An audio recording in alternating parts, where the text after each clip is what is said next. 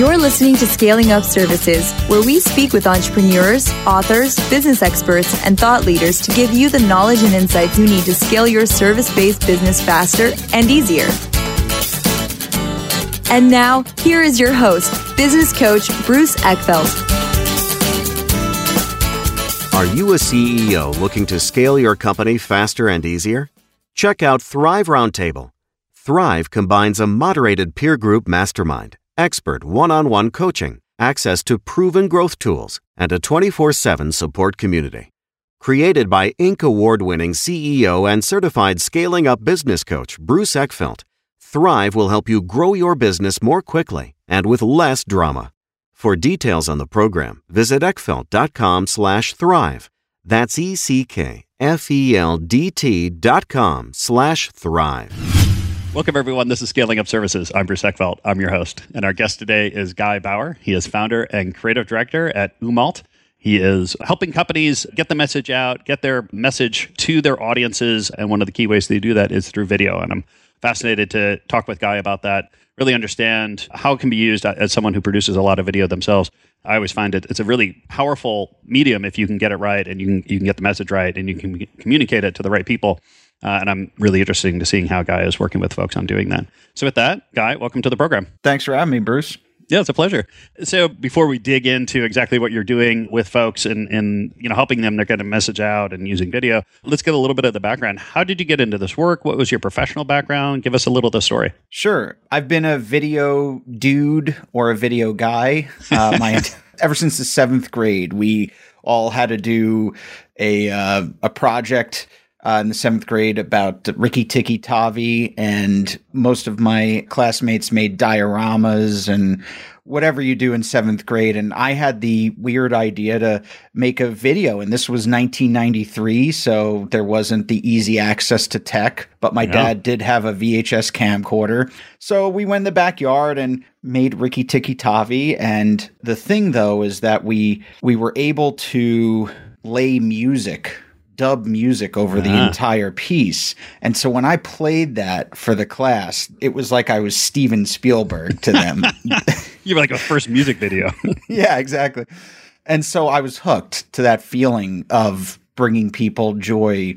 So my um, career took me to I worked in a little bit in TV, a little bit in film, mm-hmm. and a little bit in radio and never really did video as a profession. It was always my hobby. And so I always did video to entertain people. And in 2009, I lost my producing job on the radio mm-hmm. and I started freelancing with this talent I had. My first gig was for 50 bucks to edit a guy's puppy video.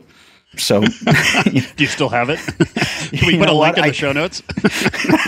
I wish I didn't save it, and I also didn't save the Rikki Tikki Tavi video. I, uh, I over I taped over it with an Aerosmith concert. Which, well, priorities. yeah, exactly. to a teenage kid, exactly. Yeah, but um, I was never a marketer. I always came at it from a is this entertaining? Is this funny? Does this make you cry? Does it make you feel something? And so when I started doing, you know, the puppy video, but then it slowly escalated and then I found myself doing work for pretty big brands and I could never understand put my finger on why they loved my work so much.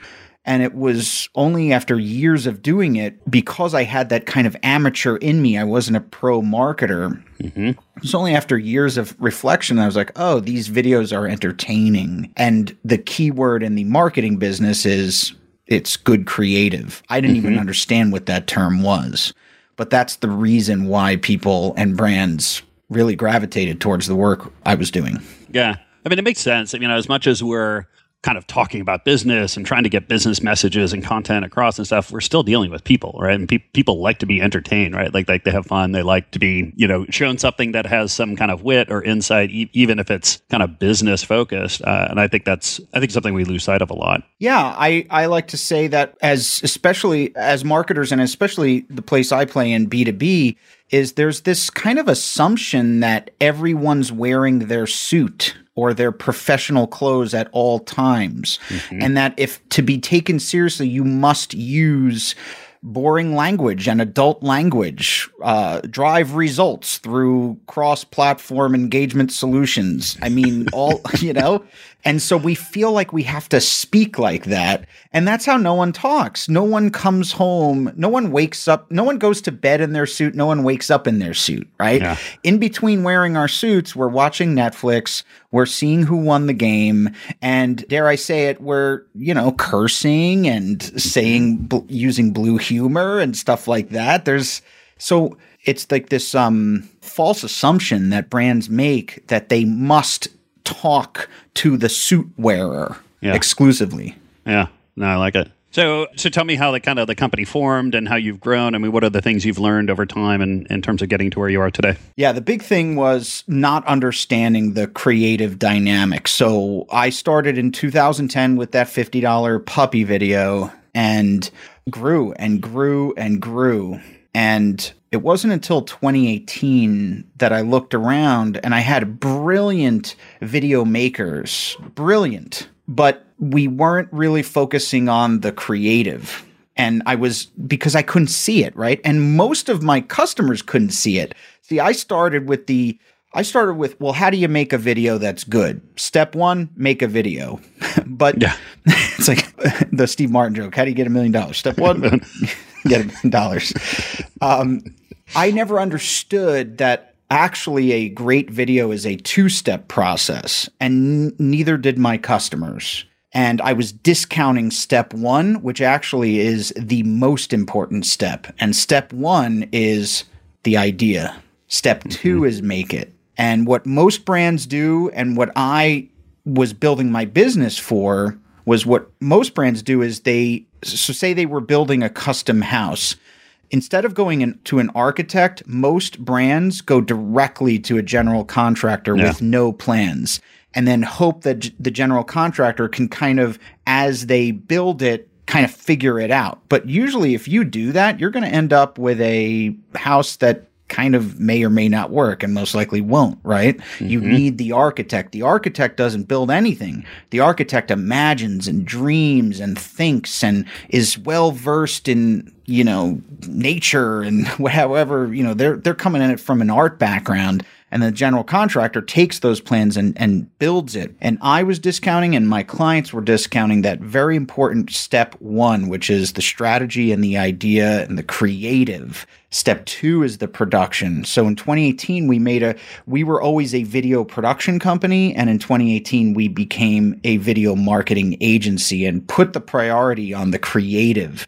And that's where I think, you know, a lot of brands, and then I found that, you know, there's so much of this corporate video, this quote unquote corporate video. And that's a corporate video is just another way of saying boring video or lame video, you know?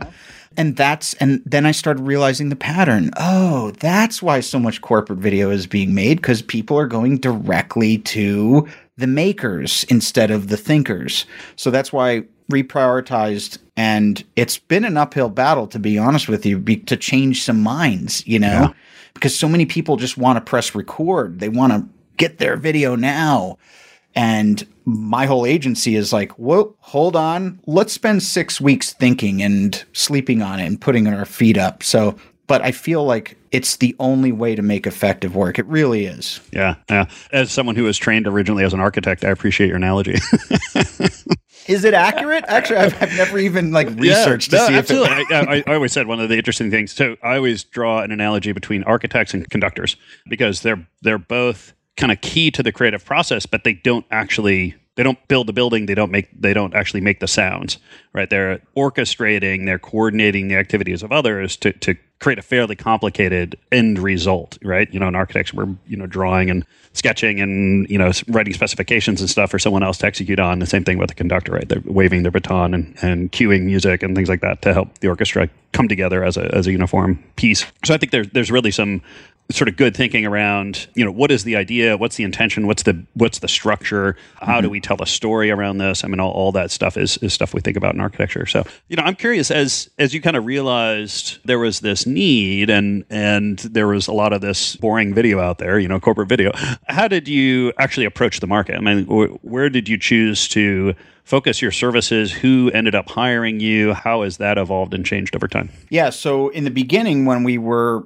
a video production company for all intents and purposes, we would do anything, right? So we would do a shoe video next to a software as service mm-hmm. cloud migration provider and just kind of do everything. And then as we kind of flipped that switch, and I saw the patterns. I think that B2B has a harder time with the putting the creative first than B2C. I think B2C is it's kind of a foregone conclusion that it should entertain and that you have permission to be weird, funny, cool. Mm-hmm. B2B, it's a lot harder to make that shift. So, and I also saw not a lot of competition in B2B. I think there's a lot of agencies that are resigned that B2B should be boring mm-hmm. and, you know, just uh, just the facts and spots and videos with scripts that read like bulleted white paper sales sheets, right? So we started getting the message out to our current clients. And to be frank, we lost a bunch, right? Where yeah. they were like, listen, pal, I just need a video.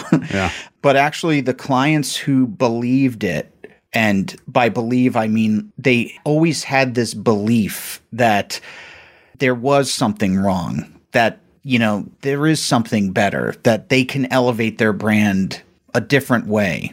And so I started finding that there were, our message was really resonating with a select few of our existing clients who are you know b2b marketers. And that's really that's how i knew we were onto a good position because you know when you try to be popular amongst all right you'll you're a master of none or yeah. whatever the right analogy is. So i found that when we switched our messaging and our positioning and our point of view and we have a podcast called death to the corporate video. So i don't know any i wrote a book death to the corporate video. I'm very adamant about this. So we lost a few clients who were like uh, you yeah. know there's nothing wrong with corporate video. Yeah. but to the ones that had the same belief we had, we became indispensable and we started getting these reactions of like, yes, you know, and let's do it and go big. And it's worked. It's worked big time. So that's how I know the way to go because B2B organizations are usually not really marketing or creative marketing led. They're usually led by more scientific engineer folks who put a real emphasis on the activation side of things, right? Cost per click, CPM, you know, CPA, yeah. all these things that we can measure very scientifically. Because when I go in and say, well, let's spend a lot of money on this thing that in three years will you'll start to pay off it's Rory Sutherland from Ogilvy. You know, that's like going up to your CEO and trying to sell them a magic spell, right? Like magic beans. It's yeah, just not exactly. going to work. It's really hard. Yeah. So that's why, you know, we're trying to get the message out there and, and use logic to make our argument. And, um, you know, and uh, we're doing okay.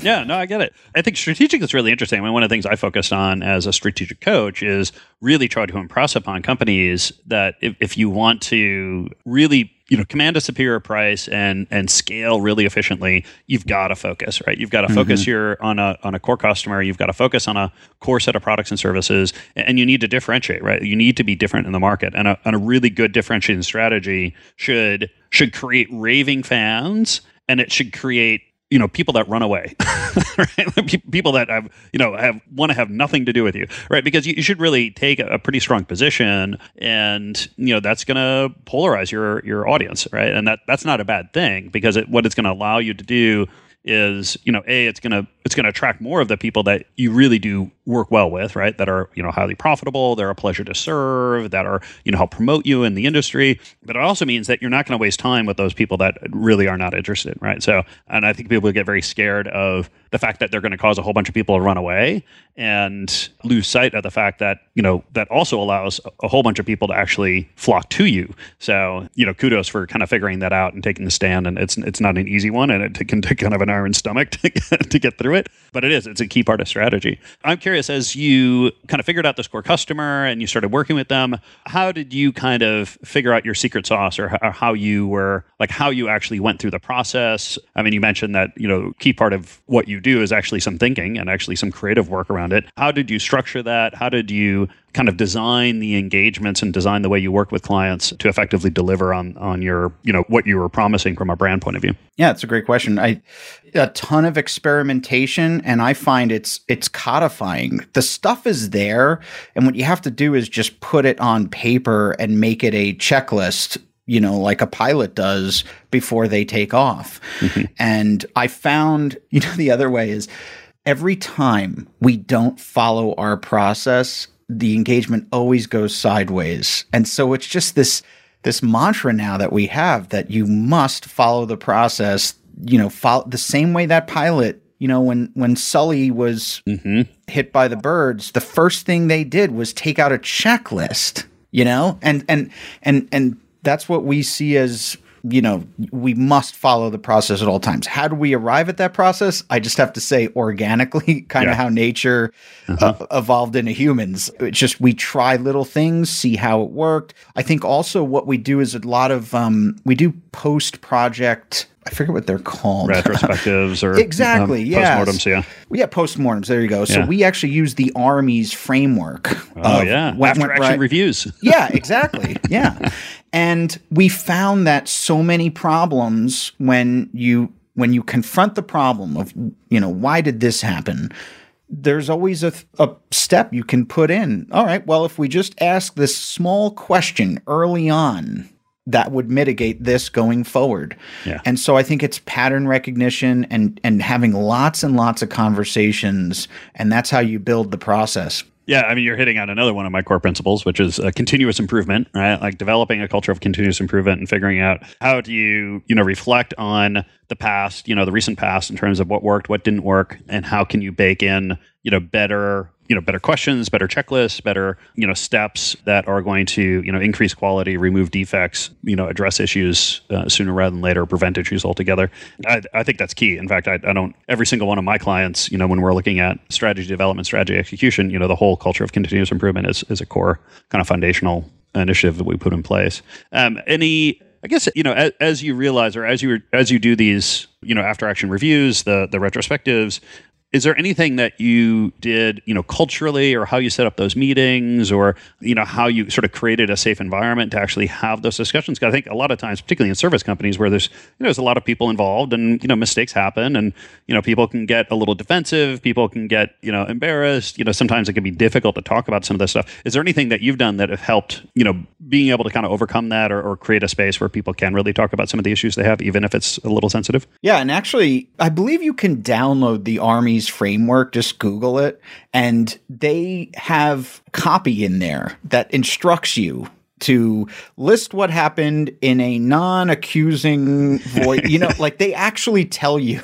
Yeah. And, and the way I see it is, the more you make everything a checklist, then it doesn't seem like an attack or a one-off scolding of someone because yeah. it's you have to go through this this process. And I think the other thing is what they the army's framework makes you also you know half of it is devoted to what went what went right yeah and if someone is on your team you know or i would say in business in general we're so focused on what's not going right you know when someone asks you hey bruce can I have feedback on this document? They're assuming you're just going to tell them everything that's wrong, exactly. right? And that's what we assume, right? When uh-huh. when I work with editors, I don't list out all the things they did right. I just pick out the four things they did wrong. So 100% of my feedback is what they did wrong. Yeah. And that can make people feel bad, right? Yeah. Now, the Army's framework, because it's checklist based, makes you list what people did right. And so I think as long as you balance the good and the bad, and the other thing is, I know that there's this whole thing of a, uh, I forget what they call it, but I have kids, so an SHIT sandwich where you, um, yeah, yeah, the feedback sandwich, yeah, right. I yeah. think that that's a bunch of BS, to be yeah. honest with you, because yeah. I know I think people know what you're doing at this point, and they're they're exactly. like grasping for a good thing, so that you can hide the bad thing. The Army's framework is not that because you're following an instruction, and so everyone is in the room. They see it on the the board, right? They see what we have to do. We have to list out all the bad things. Now we have to list out all the good things. And I think when you do it like that, everyone kind of lets their guard down. Sure, there's you know, you're never going to 100% get away from the defensiveness. And sometimes I'm defensive. Yeah. You know, because especially in creative work, this is our soul, you know, we're putting out there for money. It's really hard. It's taken mm-hmm. me years to not take this so personally when a client kind of doesn't like my idea, you know? Yeah.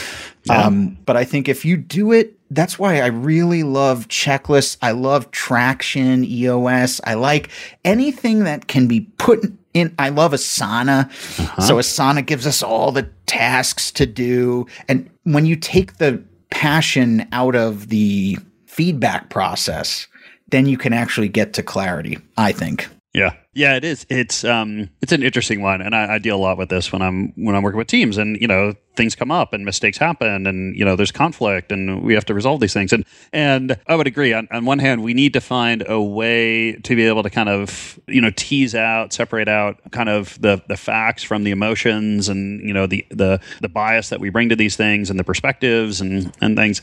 On the other hand i also found that you have to deal with the emotions at some at some level right? Like mm-hmm. expecting that someone's going to be able to show up in a meeting and never get defensive is is not super realistic. But if you can acknowledge that, hey, look, we know people are going to have an emotional reaction, but let's understand or, or, let's acknowledge that that's an emotional reaction. Let's process it as an emotional reaction and not let it get in the way of of still, you know, being able to look at the facts and be able to get to real insights and and find, you know, engage in discussions that might be difficult but could lead to real improvement. You know, it's really that art of of teasing out. And I like I always joke that half half my job as strategic coach is business model and positioning, and the other half is therapy. Right, just helping helping that team, helping that leadership group, you know, engage in that stuff because it is it, it can be difficult. So tell me a little bit about the business now in terms of uh, you know the strategies you're working with. Where where have you found video to be you know particularly effective from a communication tool? You know, there's you know, on one hand, I think it's a really unique and interesting tool. On the other hand, there's you know there's so much video. I mean, I don't, I don't know what the stats are. We're like producing you know a, a ten years worth of video every five minutes or something mm-hmm. like that these days. You know, but how like how are you actually applying it? What kind of companies are you working with, and, and what is the effect?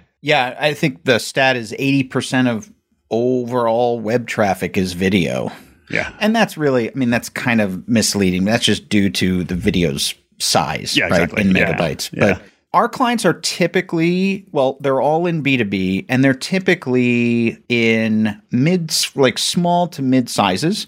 And they're usually marketing something that is complex in nature, usually has to do with AI, cloud, digital transformation, change management, all of these kind of really or complicated financial products like trusts, they're really not that easy to explain. And so, and our typical client also has a sales force as well, right? That has a lot of, they probably, they have a lot of services that they can apply, a lot of therapies that they can apply at any given moment. And so to think that these sales folks can have everything memorized is kind of silly. So our clients have to enable their sales team, sales enablement, and then they also have to do external marketing. And what we found is that video can kind of very efficiently go across the organization from sales over to marketing, you know, from social media, external brand awareness stuff to in a room presenting in orals for a $100 million engagement. Video kind of works over that whole course. And yep. the simple answer is that it's it's easier to watch a video than it is to read. And yep. if a video is well done, it can tap into areas of the brain that can get an emotional reaction out of your audience. Yeah. And the big misnomer is that B2B is exclusively a rational play. And that is just, I, I, mean, I wouldn't be the first person to try to disprove that, but um, it's just not true. It's not yeah. true. There's probably more emotion in B2B sales than there is in consumer. The B2B Institute came up with this report that, you know, like if you buy a banana and it's a bad banana, you've risked 59 cents. Not much emotion in a bad banana purchase. Yeah, exactly. If you mess up your $100 million cloud transformation project, you're going to lose your job and potentially yeah. your career. Yeah. To think that that person doesn't have a bunch of emotion around exactly. that purchase is crazy, right? Yeah. Yeah. So videos properly done across the whole sales cycle, the sales funnel, can do things like inspire early on. So inspire someone to take action, an early stage buyer to inspire them of the possibilities that can happen. And then as they get closer to closing, it can reassure them that everything is going to go right and everything's going to be okay. Mm-hmm. Yeah, I certainly find it's funny. I one of the reasons I got into video so much as a coach is as much as you know it was really important for me to have you know articles in Inc. magazine and having you know published content and case studies and you know really well crafted, logical, rational arguments about business and business strategy and execution procedures and all this kind of stuff. I realized that in terms of the process of hiring a coach, you know, fundamentally it's no like, and trust, right? And I could have all the credentials in the world, but if I don't connect mm-hmm. with, uh, you know, a leader, with a CEO, with a founder, you know, at an emotional level, if they don't feel like, hey, this is someone I, I really want to work with, and honestly, that I'm really willing to be open and honest and really vulnerable with,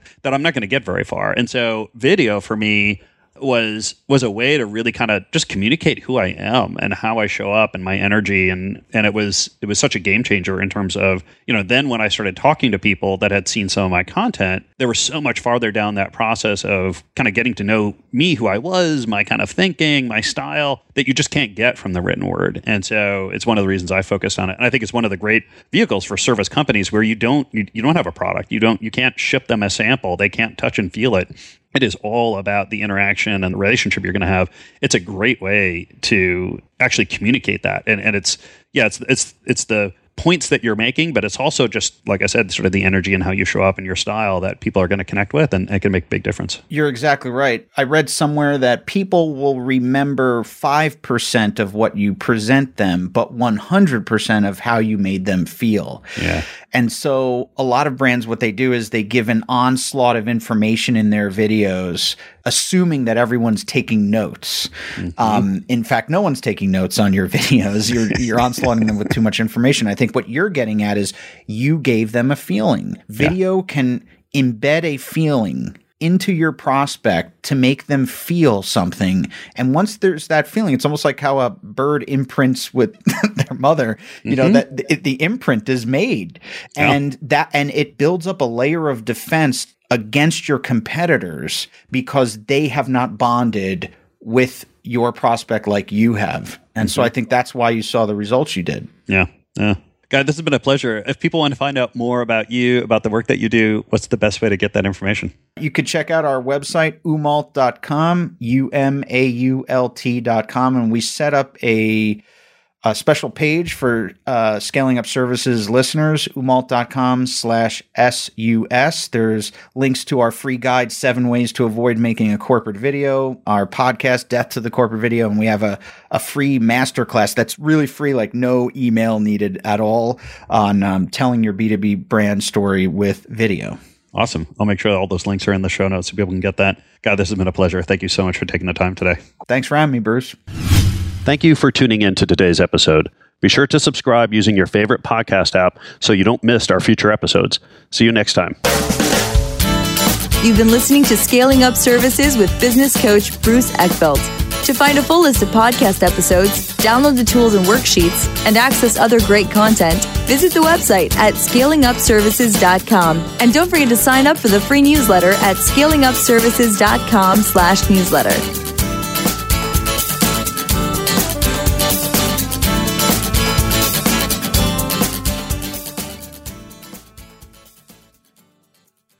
This podcast is a part of the C Suite Radio Network. For more top business podcasts, visit c-suiteradio.com.